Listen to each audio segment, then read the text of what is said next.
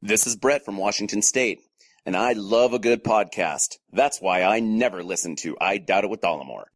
The following broadcast may contain free thinking and open minded discussion, ideas, skepticism, and adult subject matter. Topics will be discussed using adult language, sometimes gratuitously. Get ready to move the conversation forward.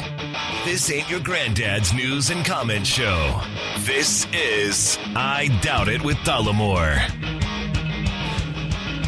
All right, everybody, welcome to the show. Thank you for joining us, episode 383 of I Doubt It with Dollemore. I am your host, as usual, per usual, Jesse Dollemore, and sitting right next to me, the lovely and talented glue that holds the goddamn ship together, Brittany Page. you know, with each day that passes, we get a little bit more set up in the new studio Yeah, area. that's right. And for those watching the live stream right now, we have a little uh, screen behind us that has the logo up there. So now we're like getting really official, is what I'm saying.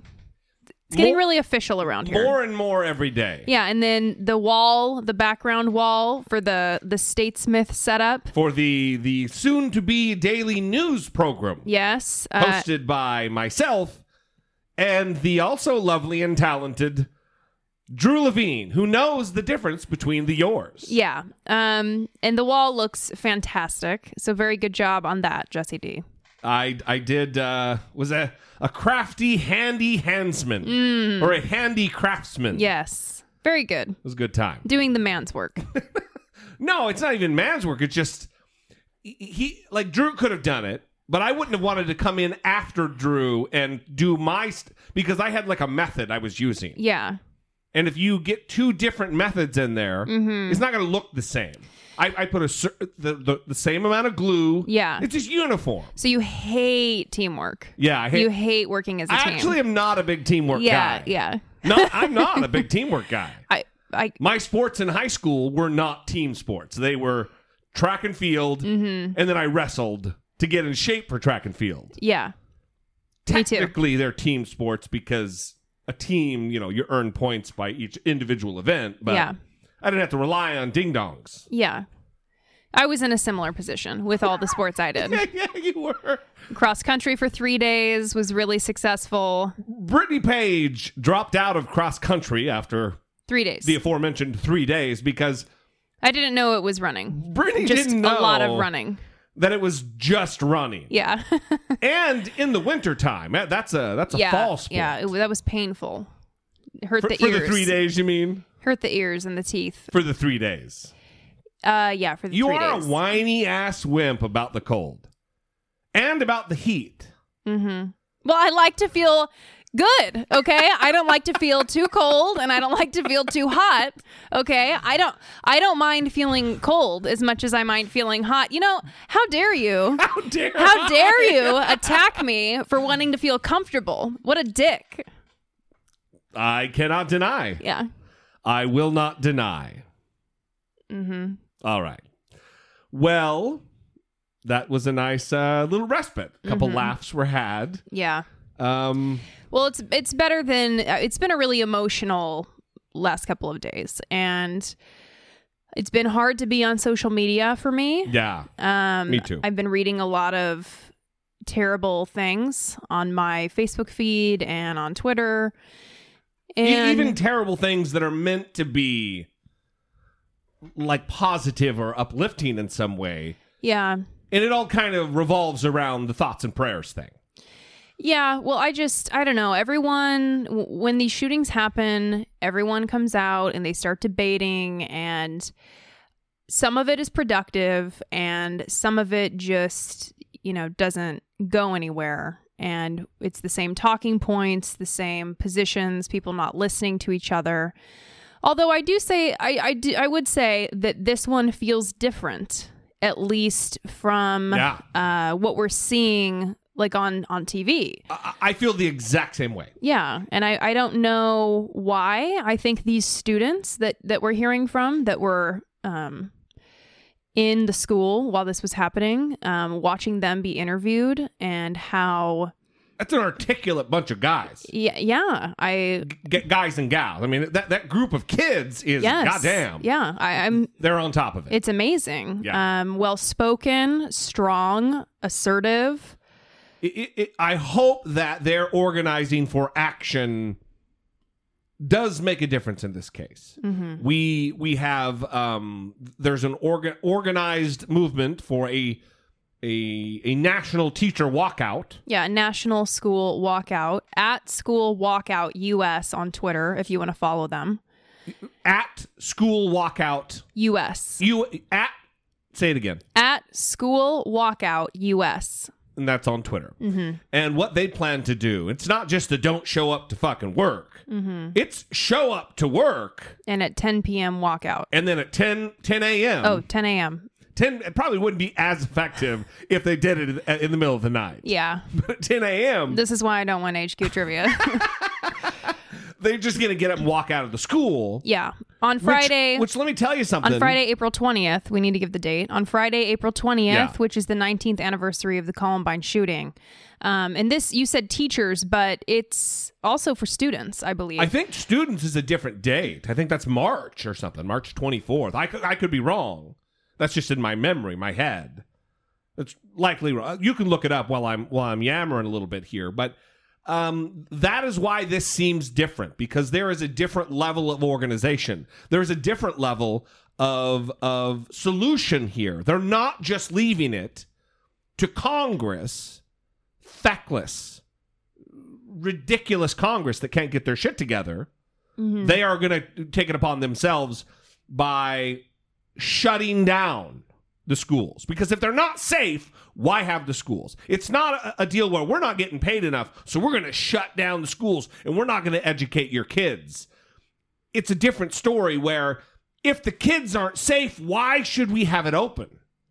yeah. So it is a, um, a national high school student walkout.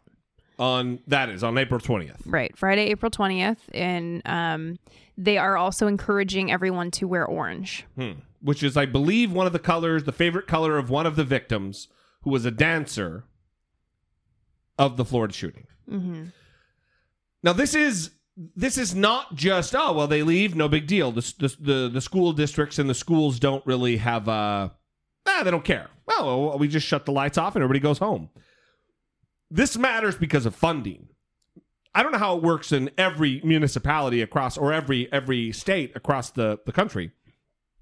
But in many states across the United States, they base school funding, individual school funding by attendance.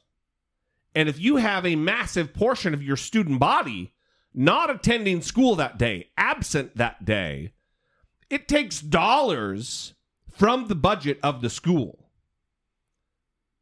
And what better way to make a political statement? What better way to sway leaders, political leaders, community leaders than with the dollar? Because cash is king, and that that is what's going to make it. That's going to make a difference, and uh, maybe that's why it seems different. hmm Well, and these these students, there's been a lot of talking points on the news where people that are being interviewed say things like, "Well, you know, you're going to be gone in a week." And To this- the media, yeah, you're going to be gone and this is going to happen somewhere else. And then you're going to go there and then you're going to interview them for a couple days and then you'll be gone. And the whole thing just keeps continuing. And there's this larger conversation that's happening of we're sick of this constantly happening and when are we going to do something Yeah. and and i think it was a tweet that i saw of paul ryan saying something like we need to collect the data we need to get the facts Ugh. we need to blah blah blah it's like well the 19th anniversary of Columbine. that's what I was going to say. How much time Right. do you need to figure this out? even if Columbine was the very first school shooting, even though it was not, you've had 19 years to collect your fucking data, to research causes, to search for a solution. hmm Don't give us this, oh, well, we got to wait for the facts to come in. Don't do a Donald Trump thing. Be a responsible fucking human being who cares about the, the welfare and safety of children. of children. These aren't soldiers in a war zone who signed up to go fight and defend their country. These are kids. These are 13, 14, 15 teenagers who are being slaughtered by the dozen. It is unconscionable that we have the Speaker of the House of Representatives, Paul Ryan, being a, a, a dismissive, trite jerk off about the massacre of children. Well, and CNN is going to be having a town hall meeting on Wednesday, the 21st. in Florida. Yeah, talking to the students and teachers that were affected by this. And Marco Rubio tweeted Ugh. Jake Tapper and said that he's happy to participate in the town hall. He's real happy to be there, I bet. Yeah, and that something needs to be done or whatever. And I mean, is this going to be the turning point where these people are kind of forced to reconcile their hypocrisy and the things that they say versus the things that they do, or how they try to avoid the questions? Even they don't even want to answer the questions. Yeah. Are, are is this the is the tide turning, and they are going to be forced to answer those questions? I hope so. I don't want to commit to it, but I predict a different level of movement.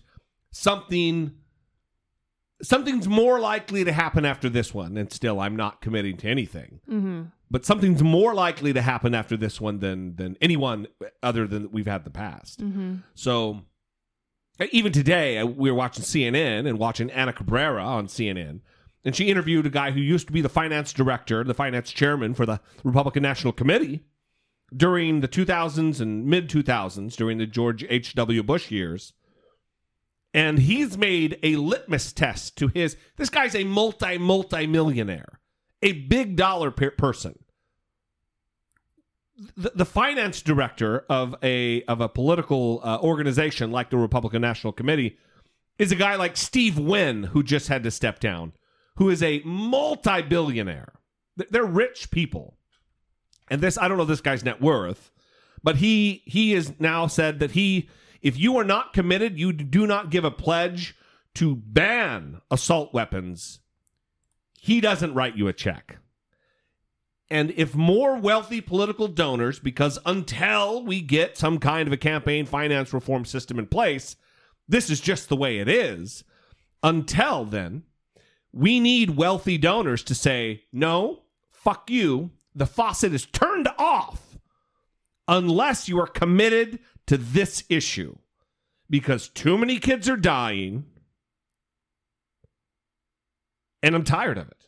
Yeah, I I, I want to say something else that I think is different about this one, which is the number of posts I've seen of people wanting to get rid of their guns Yeah, oh, yeah. and saying that they have they have them and they're looking for responsible ways to get rid of them and even people just surrendering their um, guns to the police um, because they don't want them anymore they don't have use for them anymore Yeah. and we actually know someone who did that i don't remember which um, mass shooting it was but it was a recent one where they kind of had this realization that I have this AR-15 or whatever it was. I think it was an AR-15. It was an AR 15, yeah. and I don't need it. Former Marine. Yeah, I could use it. I'm sure skilled with the weapon, um, but he started to feel guilty about having it, and so he got rid of it. So I think Yeah. that this is kind of this is something new that I've been seeing. I've seen several posts from people who aren't even military, you know, uh, related, Yeah. who are getting rid. Now, some I've seen are selling their guns, which doesn't seem to really get rid of the problem. Because if they're in your hands and you're a responsible gun owner, there's no problem there. If you sell it, you don't know ultimately to whom you're selling the gun, and you're perpetuating a problem. Mm-hmm. If you have a gun, you want to get rid of it, don't sell it, destroy it, turn it over to the police, or keep it. Mm-hmm. I mean, we let's be responsible. About What do the this. police do when they get them? Uh, well, a lot of times, well, when they do gun buyback programs, they destroy them. Hmm. Yeah, they're not like put back on the market.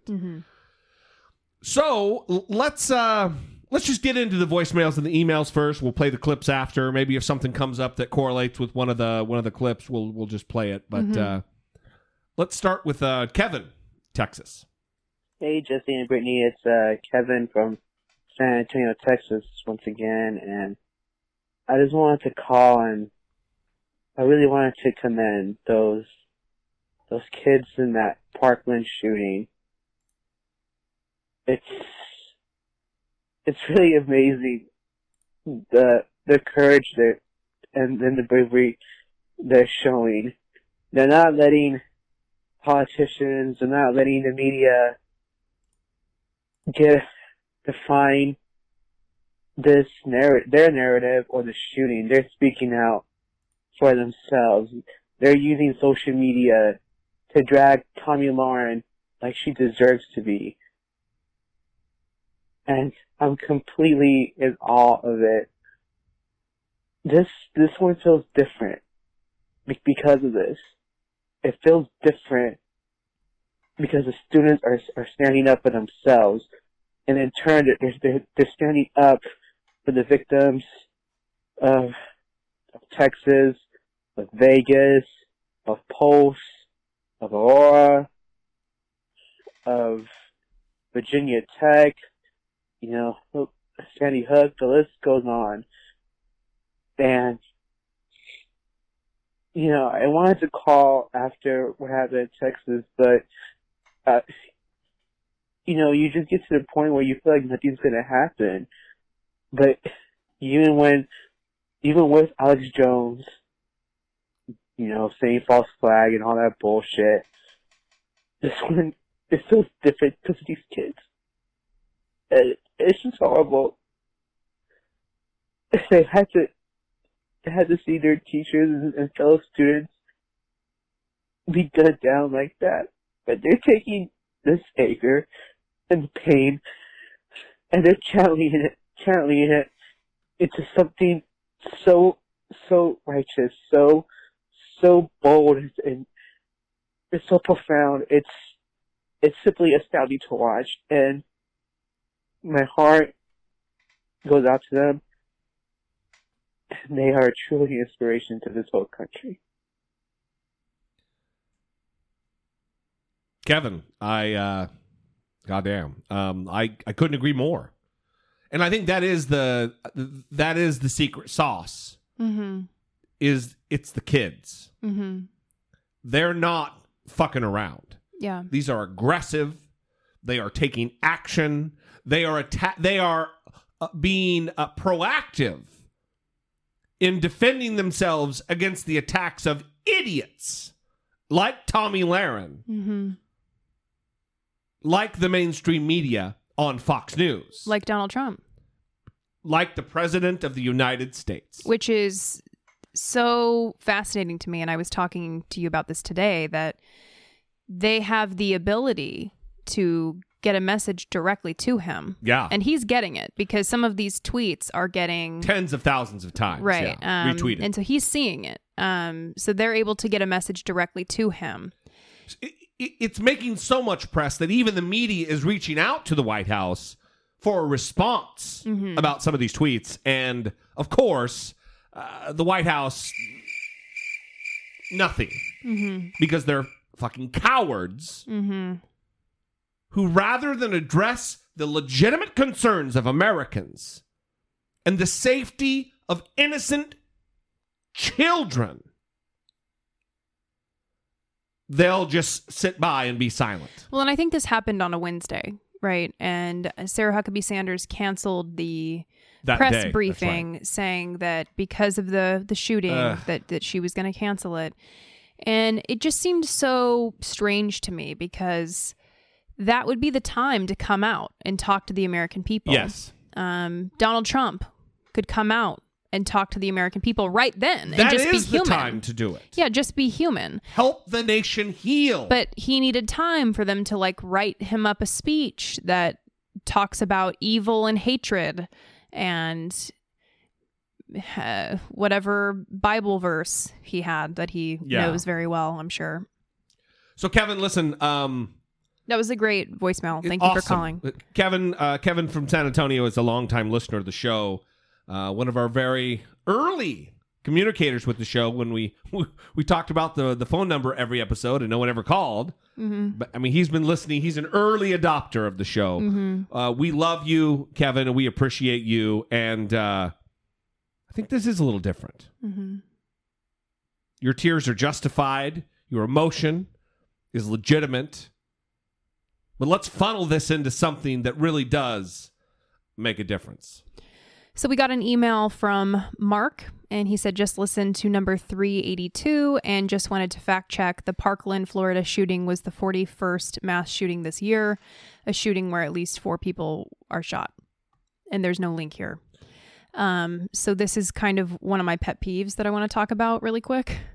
Um, if you fact check somebody, send a link because I don't know where you got that. And honestly, I went searching today, I did too. trying to figure out Yeah. and I couldn't find it. So I'm being genuine here. Please send me the link. I want to know where you got that information. I want to know. Well, the other thing is, look, we don't mind being fact checked. Like I'm wrong all the goddamn time. Yeah. I don't. I don't play with notes here. I'm. Well, in fact, I, I want to address that too because the previous episode, I think it was just so emotional that we didn't do a very good job Yeah. of like being factual because I, be. I think we were be. being pretty emotional. So that's that's that. Um, but I do want to talk about the 18 school shootings number that has been going around because this is something that the Washington Post really dug deep and Yeah. they got into this and I think that that we want to talk about this. Well, this is a big deal. It's important to get the numbers right. And there's a gun organization, an anti-gun organization out there. Everytown for gun safety. Everytown for gun safety. And look, it's a noble cause. Their heart, their hearts collectively are in the right place. They they want to make a fucking difference. So I, I'm not maligning them in their intent.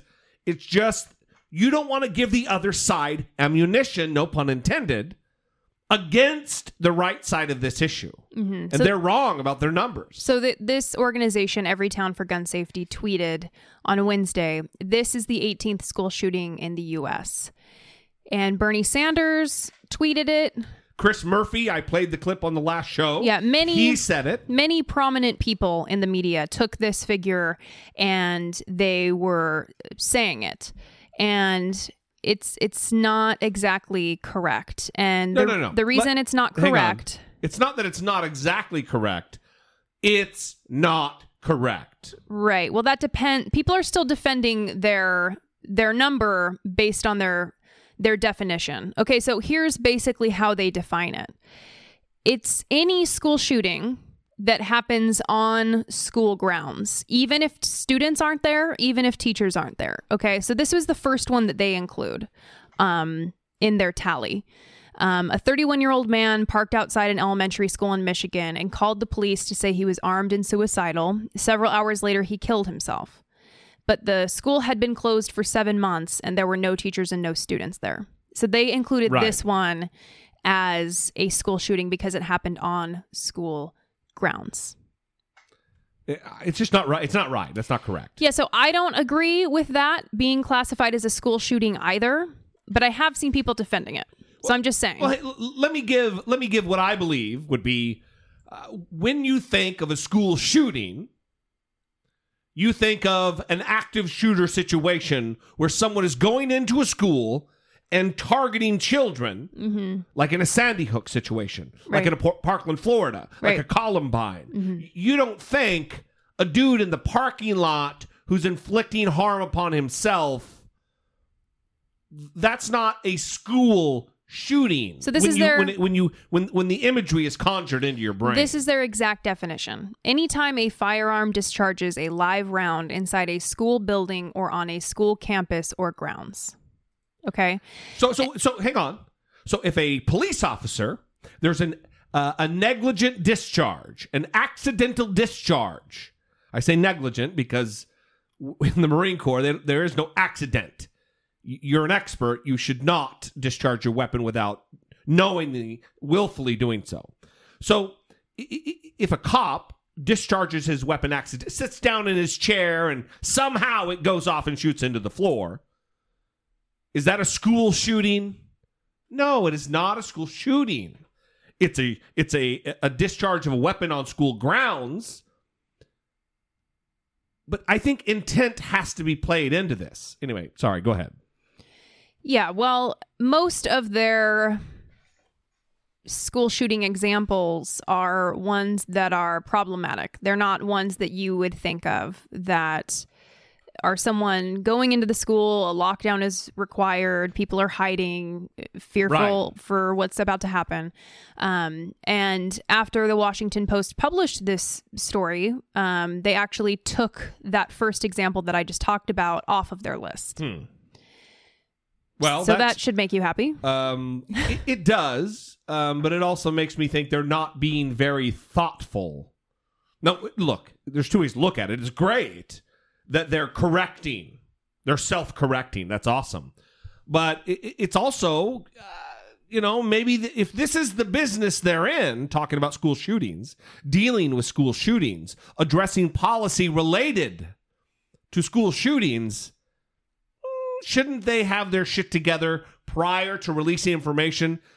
I believe that it they are just very emotional and fired up about this issue and want to provide alarming statistics to the American people. And all that does is give idiots like Tomi Lahren ammunition to attack the organization and its credibility and its numbers and ultimately its mission. And that's a fucking problem. So, according to the Washington Post, just five of every town's 18 school shootings listed for 2018 happened during school hours and resulted in any physical injury. Three others appeared to be intentional shootings but did not hurt anyone. Two more involved guns, one carried by a police school officer and the other by a licensed peace officer who ran a college club that were unintentionally fired and again led to no injuries. At least seven of every town's 18 shootings took place outside normal school hours. That's problematic. And we listen, we as I'm feeling more comfortable about calling myself a liberal, but we as liberal or progressives or individuals who care about this issue, because I believe there are conservatives who care about this issue. We need to be concerned about the facts as well, because we're not going to solve it with insane hyperbole insane inflations of these numbers. We're, we're just not. Because the other side is organized and they are motivated for nothing to change. Let's move on. Next voicemail Kelly, New England. Hey Jesse, hey Brittany. It's Kelly from New England. Um, I am really feeling this shooting deep in my bones, and I'm so, I'm so sick of this. I'm so sick of people dying horribly, horribly, just so someone can have a hobby where they keep long guns. Um, and I was watching the news today, and maybe this is just too much of, of just being sick of the GOP and the fact that they're so clearly bought. But um, Governor Rick Scott was asking for the FBI Director Wray's resignation, and that felt really, really cynical to me. It felt like one, a distraction from the fact that the problem is guns. It's guns, motherfucker. It's guns, and I you ring the bell. I'm sorry but it feels like she's trying to just aid Trump and distract us from the fact that it's guns. This just feels so cynical, so cynical. And I know that the FBI 100% dropped the ball on this, 100%. Like they need to be called to the carpet for that. But I don't think that it's a concern, and I was just wondering what your guys' thought is. And love the show, Brittany. Please, please help me get through this. You really are the best part. You're so good at this. Okay, love you guys. Thank you, Kelly. Although that puts a lot of pressure on me. Um, Well, I think. I go ahead. I I think that the what's what's positive about the FBI is that unlike Donald Trump, they have um, owned their mistake and they said that this was a mistake, that they messed up, that people did not follow protocol, um, that things did not happen here the way they should have. And that's not that's not good. That doesn't give us any relief, but unlike Donald Trump, unlike many people in this administration, they are still saying, "Yeah, we fucked up." Right. And- well, someone does need to lose their job. Oh, for sure. Yeah.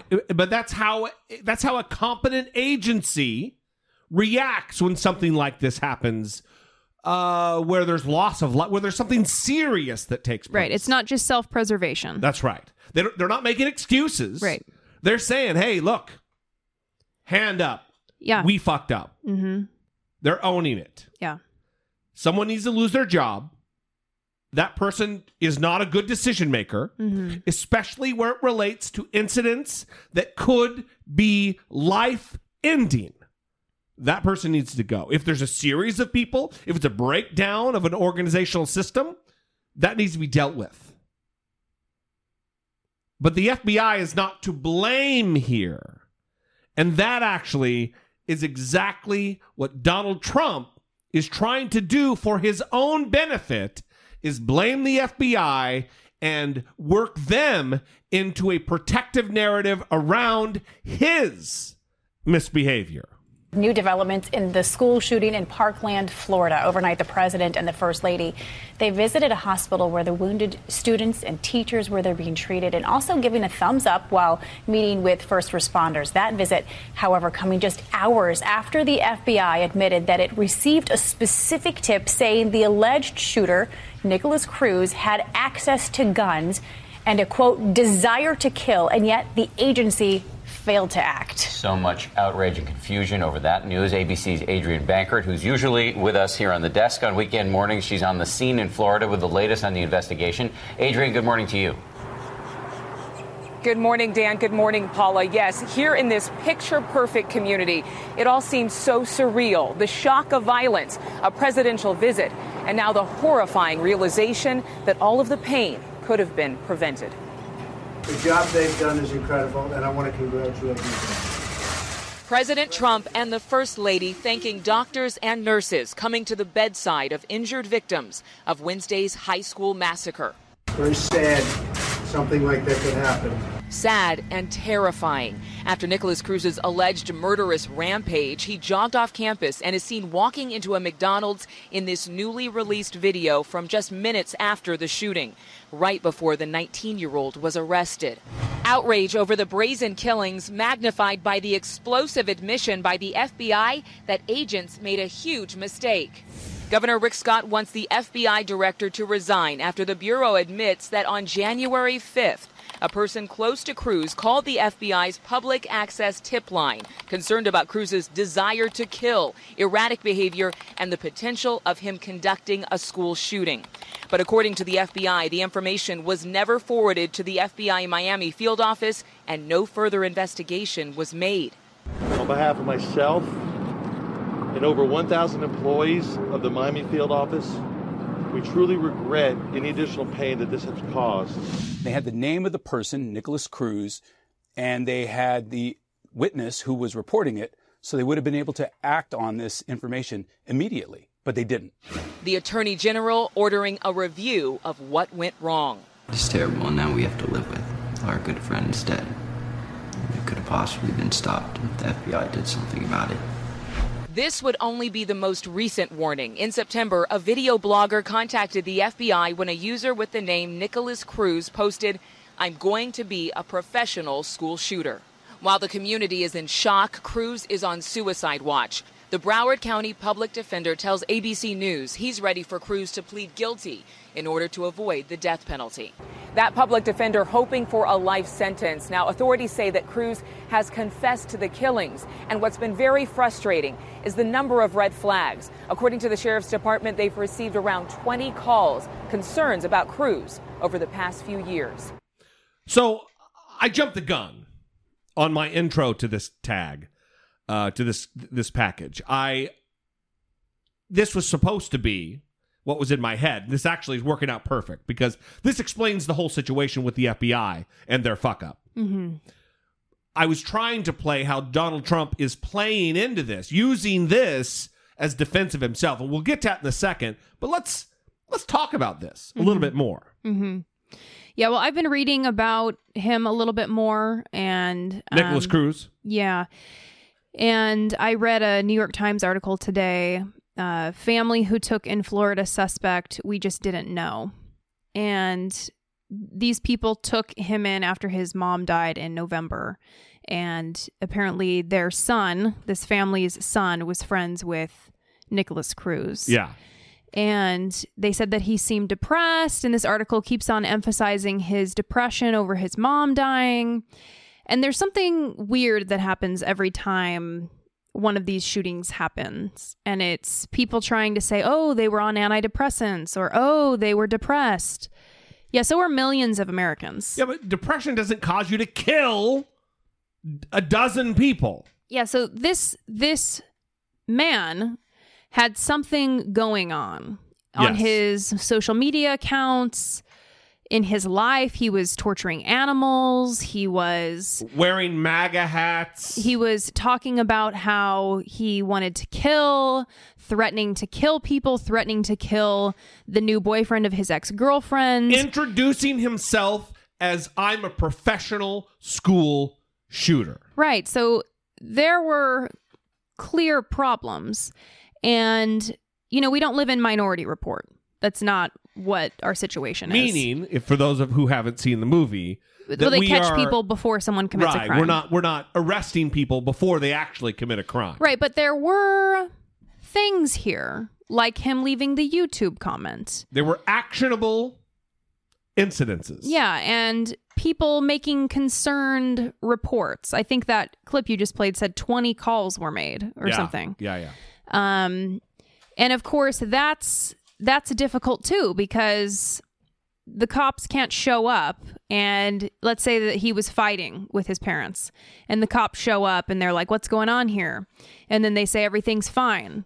Then they can't just, you know, uh, arrest him and charge him with something because he he was fighting with his parents. They It's not the way things work. yeah, and and so it is difficult, but it still remains that there were things here that the FBI didn't do that they should have done. I heard a news report where they said that the cops were called to this house where he lived 39 times over 7 years. Mm-hmm. That's a tumultuous household. Yeah.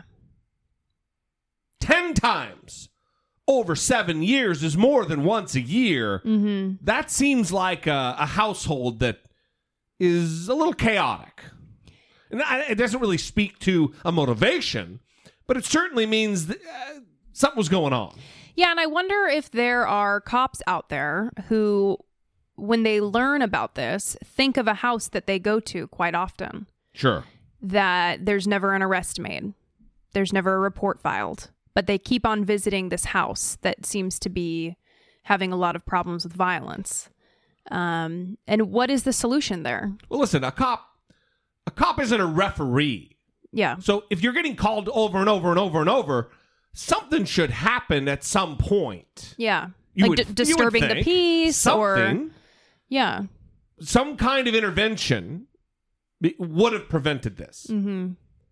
It seems like any kind of intervention other than a police visit to the to the house Mhm. would have maybe could have prevented this. Yeah, and I mean, I don't know when he turned 19. I don't know when he turned 18, but it would have been great if someone could have intervened. You said over seven years, so it sounds like Yeah. they could have intervened when he was under the age of 18, when it is easier to get someone admitted inpatient into a mental hospital. Yeah. Um, who you know th- they reported self harm behaviors and things like that. If he would have been taken in and had an evaluation and, and they deemed that he was um, a risk to himself or others before Right. the age of 18 Right.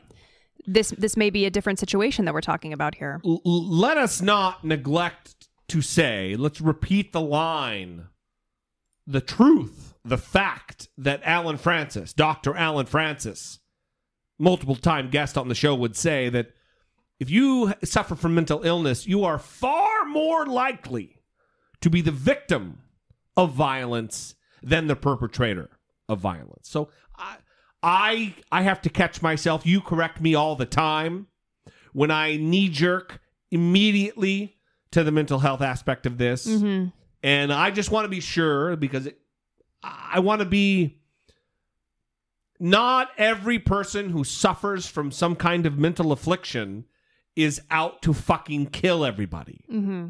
Well, No- even rarely is it, but the problem is we need to be able to create systems in our in in, in, in put systems in place that identify the ones who may be violent and dangerous. And that's what's so difficult here. And when this happened, everyone started talking about the mental health bill that Donald Trump um, reversed. Gutted. Yeah, yeah, that's right. And um, and the issue is that Nikolas Cruz was never admitted. yeah, but everybody knew he was a problem. No, I know, All but this class, I, I know, I but know. but that wouldn't have been helpful in this case because nothing was ever done about his behavior. That's that's the problem. That's what needs to change. That nothing was ever done. Mm-hmm. Everyone knew this guy was fucking dangerous. Everybody knew he bragged about his guns. Lots of people knew that he introduced himself as a professional school shooter. His Instagram account, his YouTube account, he was broadcasting alarms and nothing got done. Yeah, even the things that you're mentioning, though. So think about that. Okay. What would a police officer do? So someone is saying, um, Hi, I want to make a report. There is this uh, kid, and he is um, walking around saying, What were the examples you just gave? I can't remember now. Introducing himself as a professional school shooter. Okay, yeah. Introducing himself as a school shooter. I'm nervous. What do the cops do when they come out to talk to him? Uh, if you communicate a threat, Mm-hmm. that is a crime. Mm-hmm. It's it's not uh, an innocuous thing. And then he says, instance- and then he says, which is true. I'm just joking. I made a joke.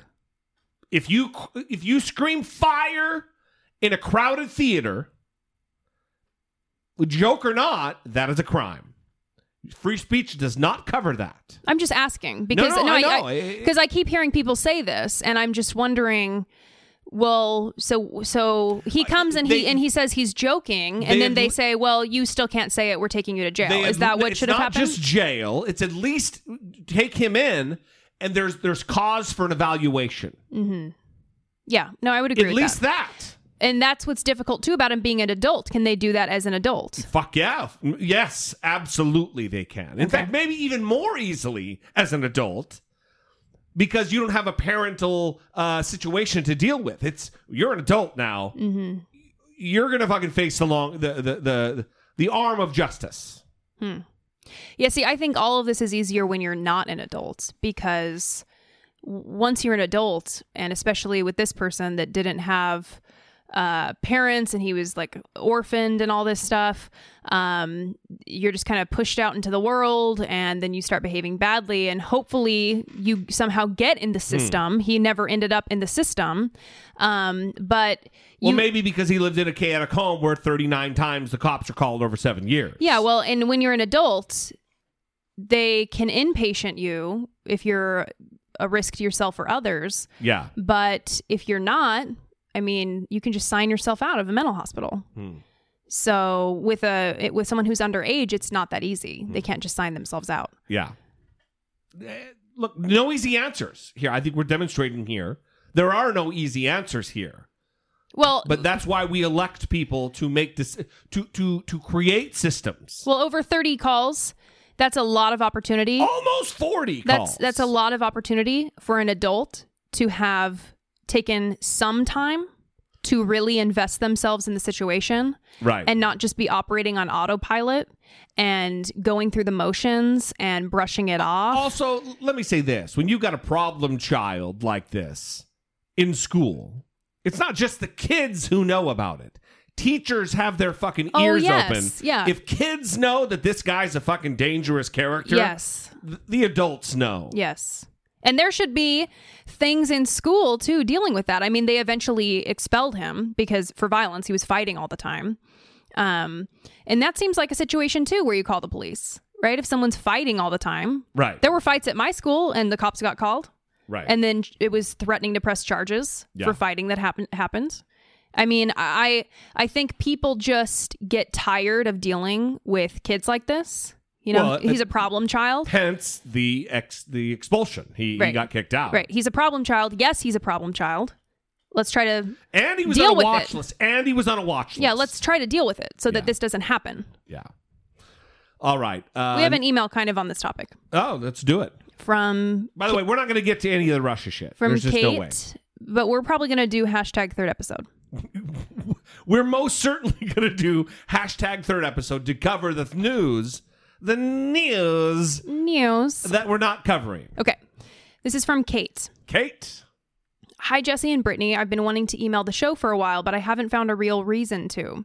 After this senseless tragedy in Parkland, Florida, I think it's time I sent in my opinion. For far too long, my heart has ached over the deaths that have occurred in this country for no good reason. Why is it so hard for us to make our country safer? I commented on the Facebook page saying that I suffer from a mental disorder. It affects my life in more ways than one, but that does not mean that I would ever go shoot up a school. If this was a mental health issue, we would be having a completely different conversation and action might be taken. This is a gun issue. The reason things have not immediately changed is because the people that we choose to represent us are Yes. taking money from organizations like the NRA and they refuse to protect us from the very people they are getting money from. To the audience of the podcast, I wanted to also remind you that the government works for us. I'm sure you already know this, but I figured a reminder was in order. We get to decide who we want in office. Make sure that the people you elect are people that will keep us and our children safe. We need to make our voices heard, and one of the ways we do that is by removing our support for people who don't have our interests in mind. To Jesse and Brittany, I've said it once, but I'll say it again. Your show has brought me sanity in times when I need it most, and I have learned so much from your show. I am forever appreciative of your voices. Love the show, and both of you are the best part. Thank you, Kate. It makes me a little, a little, uh, a little Jesse, a little, a little emotional. Um, look, uh, she's right. There are there are two points there, or at least one larger point that needs to be made. One is, it is okay in this case, I believe, not like I'm giving everyone permission, uh, to be a litmus test voter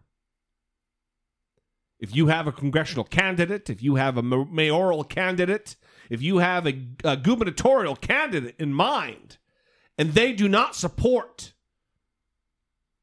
sweeping reforms around gun legislation, then do not fucking vote for them.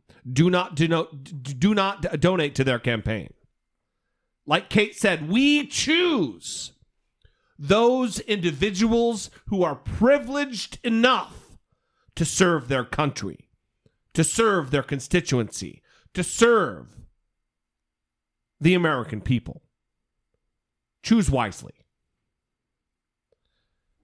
We appreciate it, Kate, very much.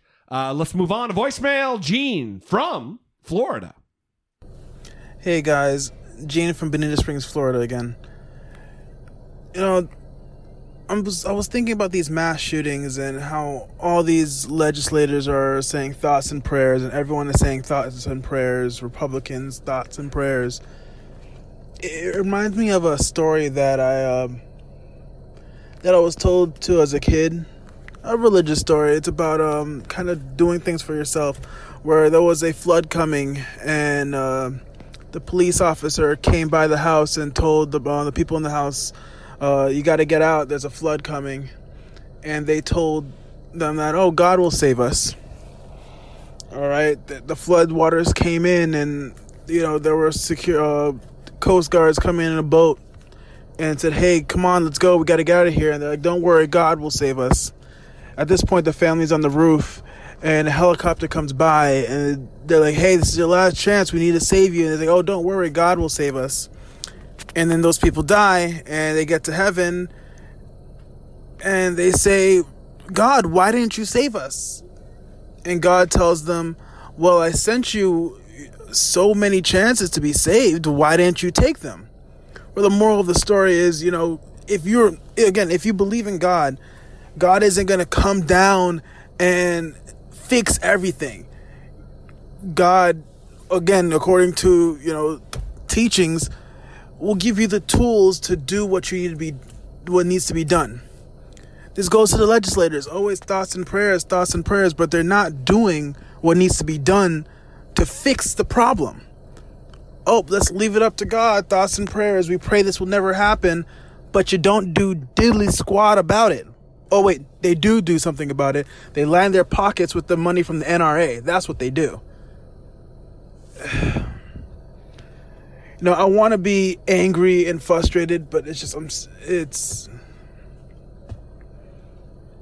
it's the same old, same old, honestly. They continue to do it. All right, guys, you have a great day. Bye. Well, you're preaching to the choir here. Yeah.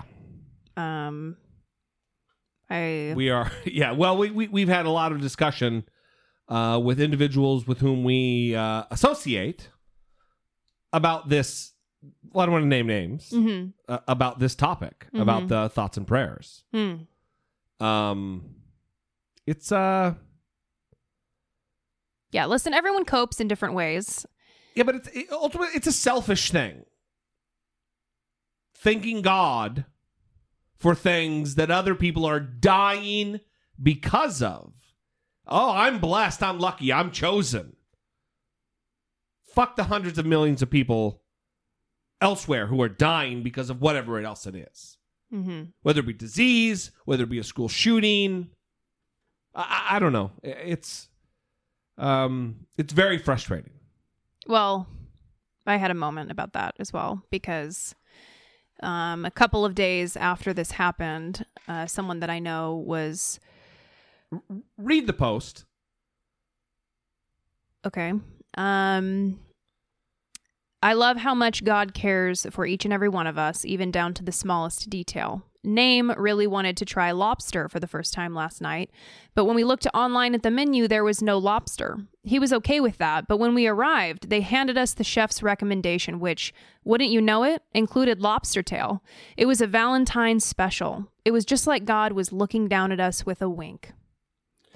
And this person lives 200 miles from the school shooting. That's right. 200 miles north. And I read this and uh, it stuck with me for a long time. I was thinking about it for two full days because This is the day of the shooting, Valentine's Day. I'm watching the clips of parents um, crying into the camera and burying their children and make making funeral plans, and then I I get onto my Facebook and people are talking about God blessing them with lobster or a good parking spot or helping them find their keys, and I'm just thinking, you know, can we can we give it a second?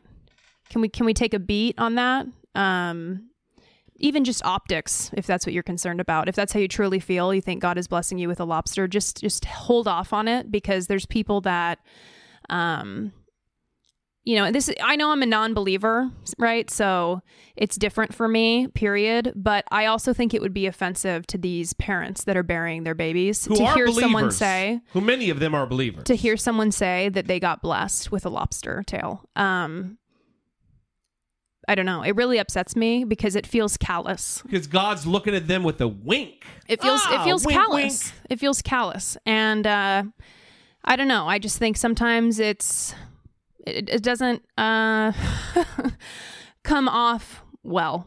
That's prick shit, bruh. That's prick shit. That is the truth. Yeah.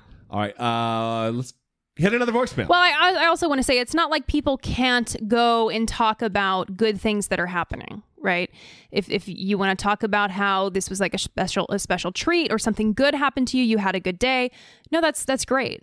Um, the issue is talking about how God somehow singled you out and gave you a gift, gave you a reward and allowed a when 17 to people just died. children. So it Yeah. just, you know, I don't know. It's it's off-putting to me. It should be off-putting to everyone. It's off-putting. It's off-putting. It's not just you. You're not. I mean, you are, I believe, sensitive to it, but it's because you care about people. What about those 17 sets of parents whose children were fucking murdered in a school? Fuck them. God just said fuck them. But oh, that lobster's important for them. It matters. People need to think about shit in a different way. Next voicemail Chris from Minnesota. Hi, this is uh, Christopher from Minnesota calling in, and uh, I wanted to talk about the Florida shooting that just happened recently. I'm sure everyone's going to be talking about it now, but um, obviously we know more details about what has happened, such as you know the kid was 19, the AR was in possession of his father's, and he had somehow had access to the key and was able to use that weapon to kill many students. Um, and it's a really painful process. And you can, I live all the way out in Minnesota, and I, I noticed I can feel the emotion that has kind of wrapped the Minnesotan society. We all feel the devastation that Florida feels right now. And um, I had this interesting conversation because uh, my occupation uh, kind of in, kind of makes me engage a lot of conservatives in my area. And uh, one of made a very interesting comment about uh, when we were talking about the shooting. He kind of brought it up. He made a comment about you know after the shooting, he feels more and more uh, convinced that we need conceal and carry, and he believes that that's the answer to keeping us safe. That conceal and carry is is the answer to this to the situation. And this whole thing has got me baffled. It's just it when I heard it, I thought this was the stupidest fucking thing I've ever heard. What we need right now is you know is some way of stopping kids from having access to weapons.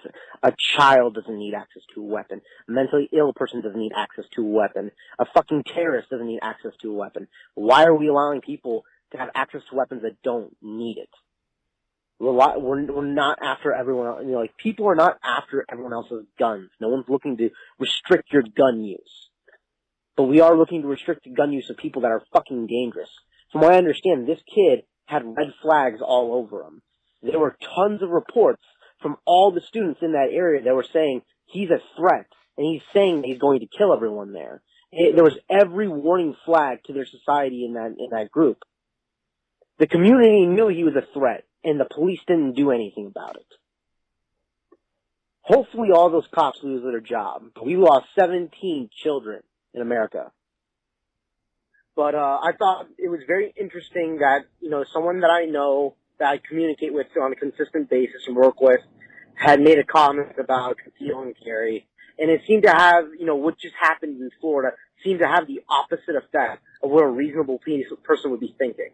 You know, it's add more guns to the solution, you know, or to the, to the problem and be the solution. So I feel like we, we need to figure out some way of controlling this narrative of more guns is what keeps us safe. It's like this idea of nuclear deterrence or armed, you know, armed weapon deterrence will stop people from killing one another. I, I don't believe it.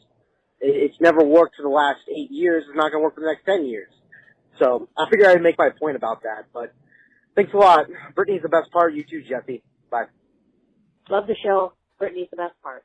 Bye. This argument always comes up. Uh, thank you for the call. This argument always comes up we've talked about it before where people think they're like Jason Bourne and Yeah. that um, if they were in this situation, they would be able to take care of it. And I've also heard a lot of the arguments they need to have armed guards. Well, they did have an armed guard. Yeah. Right. And then everyone starts talking about, well, we need to make our schools these iron fortresses that are impenetrable um like what every school is gonna have a moat now and like a drawbridge i don't what what are you talking about why are all of these things the solution They want it to be the Wild West where everybody has a sidearm, a holster, ready to go out at high noon and shoot it out. Why not arm all the kids? Why not? Why not? Why stop anywhere just at adults? Make sure everyone has a weapon. So the minority who wants to to harm everyone, they'll be dealt with and vanquished by mm-hmm. the majority who has a gun. That's an NRA fucking talking point narrative that it it doesn't fly. It doesn't listen, we live in modernity. This is 2018. It's not 1818. where a grizzly bear might attack you while you're in the wild frontier. Let's deal with reality on reality's terms. Using realistic solutions to problems. Yeah. Ugh. I think we have a couple more emails. Uh, we're definitely going to do hashtag third episode because we're we're at uh, we're at you know an hour, and uh, we're still we're still here. Dear Brittany, dear Jesse, I just finished listening to the episode number 382 about the Florida school shooting and wanted to let you know that I fully agree with Jesse's opinion on gun ownership. I am a German and a gun owner in a country with one of the most restrictive gun laws worldwide. Basically, I could get nearly the same guns as you in the US, but to get a license to acquire a gun, an applicant has to prove that he or she is reliable, competent, and has a requirement, like being a sports shooter or hunter or an armed guard, to acquire a firearm. Reliability is checked by authorities um, checking your criminal record, criminal and medical record. If you have any criminal convictions, severe mental problems, or are a known drug abuser, or simply if you have a multitude of misdemeanors, like multiple speeding tickets in a brief period, you're deemed not to be reliable enough to possess a firearm. Although this deep background check, which is repeated by authorities regularly, is a severe pain in the bottom for us gun owners and leads to roughly four to eight weeks long waiting periods before being granted the permission to buy the gun. Hang on. Four to eight week long cooling off periods, background check periods, waiting periods, where we have sometimes, in many cases, you can just buy a weapon right away 22, shotgun. It's handguns and assault rifles where they have this seven day waiting period, oftentimes. Eight weeks, two months. Come on. That's civilized. Go ahead. It effectively prevents unfit people from getting a gun. Yes, it does. As much I'm a proponent of a more liberal gun law in Germany, I absolutely can't wrap my brain around the fact that there are effectively no such deep background checks for gun ownership in the US. In my opinion, that would in no way contradict your Second Amendment, but would weed out this unusual high share of gun owners you have in your country who are either physically or mentally unfit to handle or even possess a gun. Freedom is always the freedom of my neighbor. My right to swing my fists ends at the next person's chin. So true, freedom must always include the freedom from the fear of being shot up by the next door psychopath. Freedom includes a safe environment. Hope I could convey my point in spite of my rusty school English. Always happy to hear from you, and Brittany is the best part, although obviously more airy one. Love the Hee hee. Brittany's the best part. Airy? Greetings from Germany. Is is Tobias calling you an airhead, or is that just him not being real brushed up on his English, as he alluded to? I think he thinks I'm a dum dum. You're not a dumb dum dum. Sad. Brittany Page. Well, I was reading this 538 article, and they have this fantastic. You could spend hours combing through it. Um, interactive data, beautiful graphs, um, and it's a Brittany Page dream come true, is what you're saying. and one of the sections is called the mass shootings fix. And no, they don't give you a mass shootings fix. Um, so it's a little misleading, but they do talk about the things that have occurred in terms of gun control in Australia and Great Britain um, and other areas.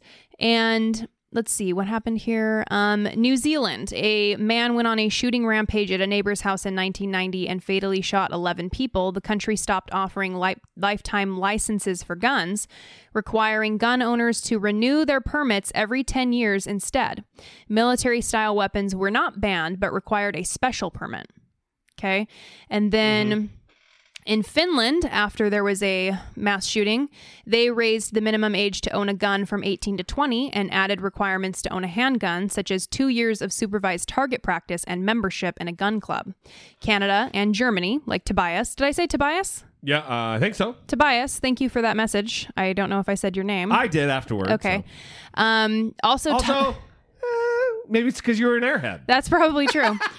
um, Canada and Germany also tightened access to guns after mass shootings within their borders. Okay, so you're seeing some of these changes. Um, lengthier waiting periods, like Tobias talked about, more requirements necessary, training, Yes. years long periods of, of supervised training. Um, how did it affect the rates of mass shooting? Well, that's that's difficult to determine, according to this article from 538, because mass shootings weren't really a thing before the programs went into place. Right. Um, they happen sometimes, but how can they determine whether there was a, uh steep drop in the occurrence of mass shootings if there weren't that many to begin with? Yeah, because it's not a gun culture. Uh, Right. It's not. It's not baked into their constitution the right to bear arms. I mean, th- th- the Second Amendment, a well-regulated mari- m- militia being necessary for the security of a free state, the right of the people to keep and bear arms shall not be infringed. For me, Tobias's email really that's the crux of it Mm-hmm. is the infringed part. Mm. Is it infringing on your right to own a weapon to put uh, some kind of regulatory control relative to uh, uh,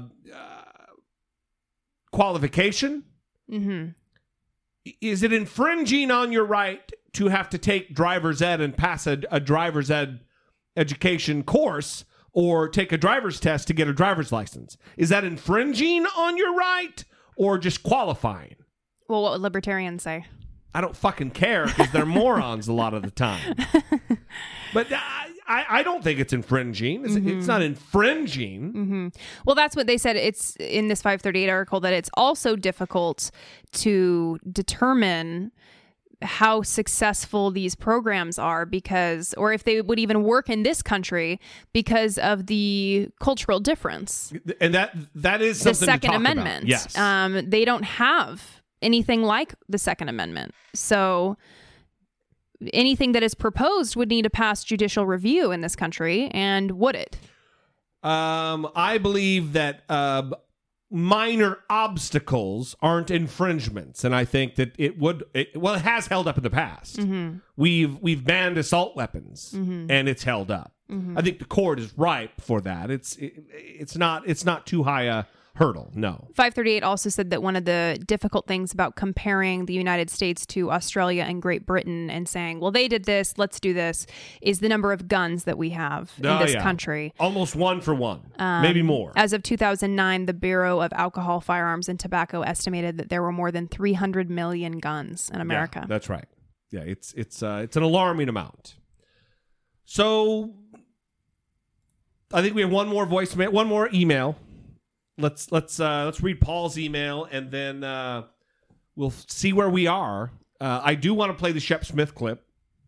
I think uh, there is some look. Anytime that anything good happens over at the uh, the Fox News, we want to talk about it, especially when it comes out of Shep Smith's mouth, because he is one of two or three cogent voices over there. But first, let's get to Paul's email. Dear Jesse and Brittany, I wanted to call and leave this as a voice message, but I cannot get through my thoughts without breaking down, so here we go. It's been exactly uh, 134 days since my last email and 137 days since the shooting in Las Vegas.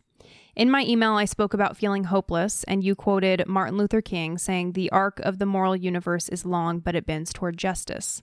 Your words inspired me to st- stay strong and hope for a brighter tomorrow for me and my family, and for my now almost here baby girl. Now, exactly 134 days later, I find myself terrified to my core again that this is simply the world my child will have to grow up in. I can't help but feel helpless once again. The tongue in cheek definition of insanity is doing the same thing over and over again and expecting a different result. Have we as a country just accepted this? Have we just decided to embrace the insanity? I know you would be disappointed in us if we stop fighting for a better world, and I don't plan to, but without signs of change, it feels like a losing battle. We should know that people like Aaron Feis were outstanding because of the lives they touched or the support they gave to their friends and loved ones. We shouldn't need to find out through their senseless and tragic death. This has to stop. Thank you guys for everything you do. And I want to give a shout out to the Facebook community. You guys are all a, a fantastic group of people. Stay strong, everyone. Your loyal benefactor. Jesse's words, not mine. Paul from Houston. Paul from Houston. Wise, beautiful words. Someone who has a child that he and his lovely wife are bringing into the world. That should be something we think about. What kind of a world are we going to leave to the next generation? We should ask our politicians a question Brittany has been asking, which is if this is just the way it's going to be, then fucking say that. Marco Rubio. Paul Ryan. If you are incapable, unwilling, unable to make things better, to make things different, then just say, ah, no, this is it. This is the America that we've built, and we're going to live with it. Well, Joe the plumber. Do you remember him? I do, yeah. In 2014, I guess he was leading the charge for Bill O'Reilly to come out and say that this is the price of freedom. Right? That's exactly right. Um, this was his quote. Uh, it was an open letter um, after the shooting rampage near the University of California, Santa Barbara. The the the Elliot Rodger rampage. So he said, quote, I am sorry you lost your child. I myself have a son and daughter, and the one thing I never want to do to go through is what you are going through now. Ah, let me guess the next word. But. But as harsh as this sounds, your dead kids don't trump my cos- constitutional rights. Your dead kids don't trump my constitutional rights. Fuck you, Joe the plumber. You heartless jerk off. Dead kids. Piles of dead kids should trump everything. That should be our main concern. People talk about the children being the future. Well, without children, if we're allowing them to die, if we don't hold sacred the sanctity of their lives, then there is no future. And it goes along with Paul bringing a child into this world. And I'd say this, Paul do keep your head up because this one seems different. There very well will be change after this one. Your daughter will very well grow up in a better, more empathetic, more manageable world, a safer world, a more loving world. Because you're listening to this show and the thousands of people who are also joining you, we are committed to making it a better world. And for all of those millions and billions who don't listen to the show, they're also committed. These kids are making a difference. They're survivors of the Parkland shooting. Keep your head up, keep your chin up, stay positive for that daughter. Things are going to change. Things are going to change. Well, listen, I think we're going to end it there. But we're going to do hashtag third episode because we need to do a Donald Trump tweets segment. Oh, yeah, we do. We need to talk about Rick Gates. We need to talk about uh, the girl's name that I already forgot, uh, the Playboy Playmate. Karen McDougal. Karen McDougal. See, I knew it at the beginning, and then you didn't, and now you know it, and I don't. Um, Full circle. Yeah. Uh, go follow at School Walkout US on Twitter, and follow the National School Walkout um, plan on Friday, April 20th, the 19th anniversary of Columbine at 10 a.m. Wear orange, walk out of school. Um, show show them they got to listen. That's right. They work for us. They fucking work for us. Create a litmus test. Talk to your representatives. Email your representatives. You are not going to support them. Talk to candidates who are running against your representative if they are a bad person, a bad candidate, a bad representative. And you let them know if you're not going to do something, I'm not going to vote for you. We've got several candidates here in the 48th District of California where Brittany and I live. And I can tell you, the guy that I'm supporting, Harley Rouda, I already know he supports this. But if he didn't, then he wouldn't get my support. We are going to leave you. We appreciate you guys. We love you guys. Thank you for joining us both on the live stream from our Patreon supporters and also you guys at home, you guys in your car driving to work.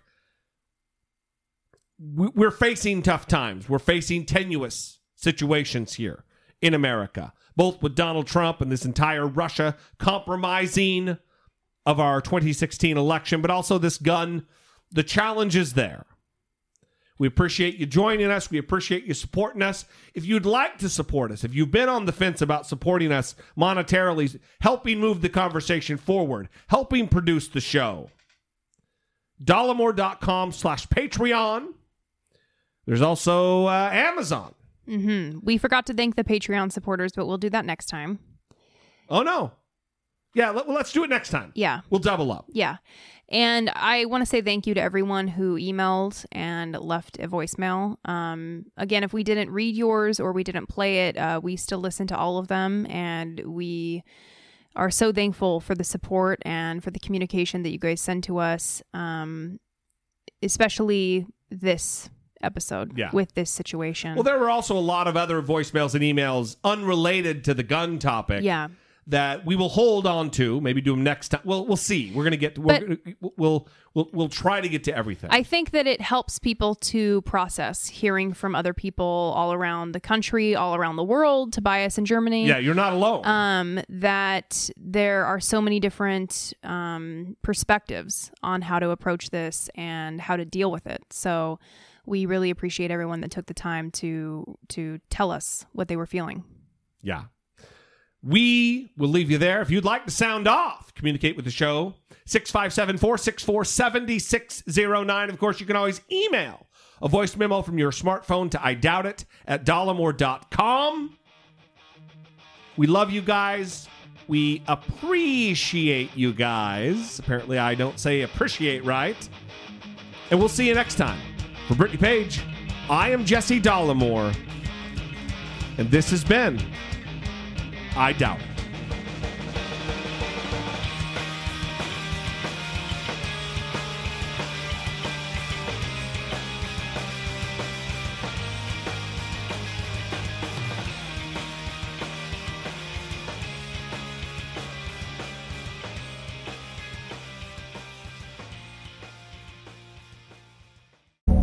to your credit card rewards. Greedy corporate mega stores, led by Walmart and Target, are pushing for a law in Congress to take away your hard earned cash back and travel points to line their pockets. The Durbin Marshall credit card bill would enact harmful credit card routing mandates that would end credit card rewards as we know it. If you love your credit card rewards, tell your lawmakers hands off my rewards. Tell them to oppose the Durbin Marshall credit card bill.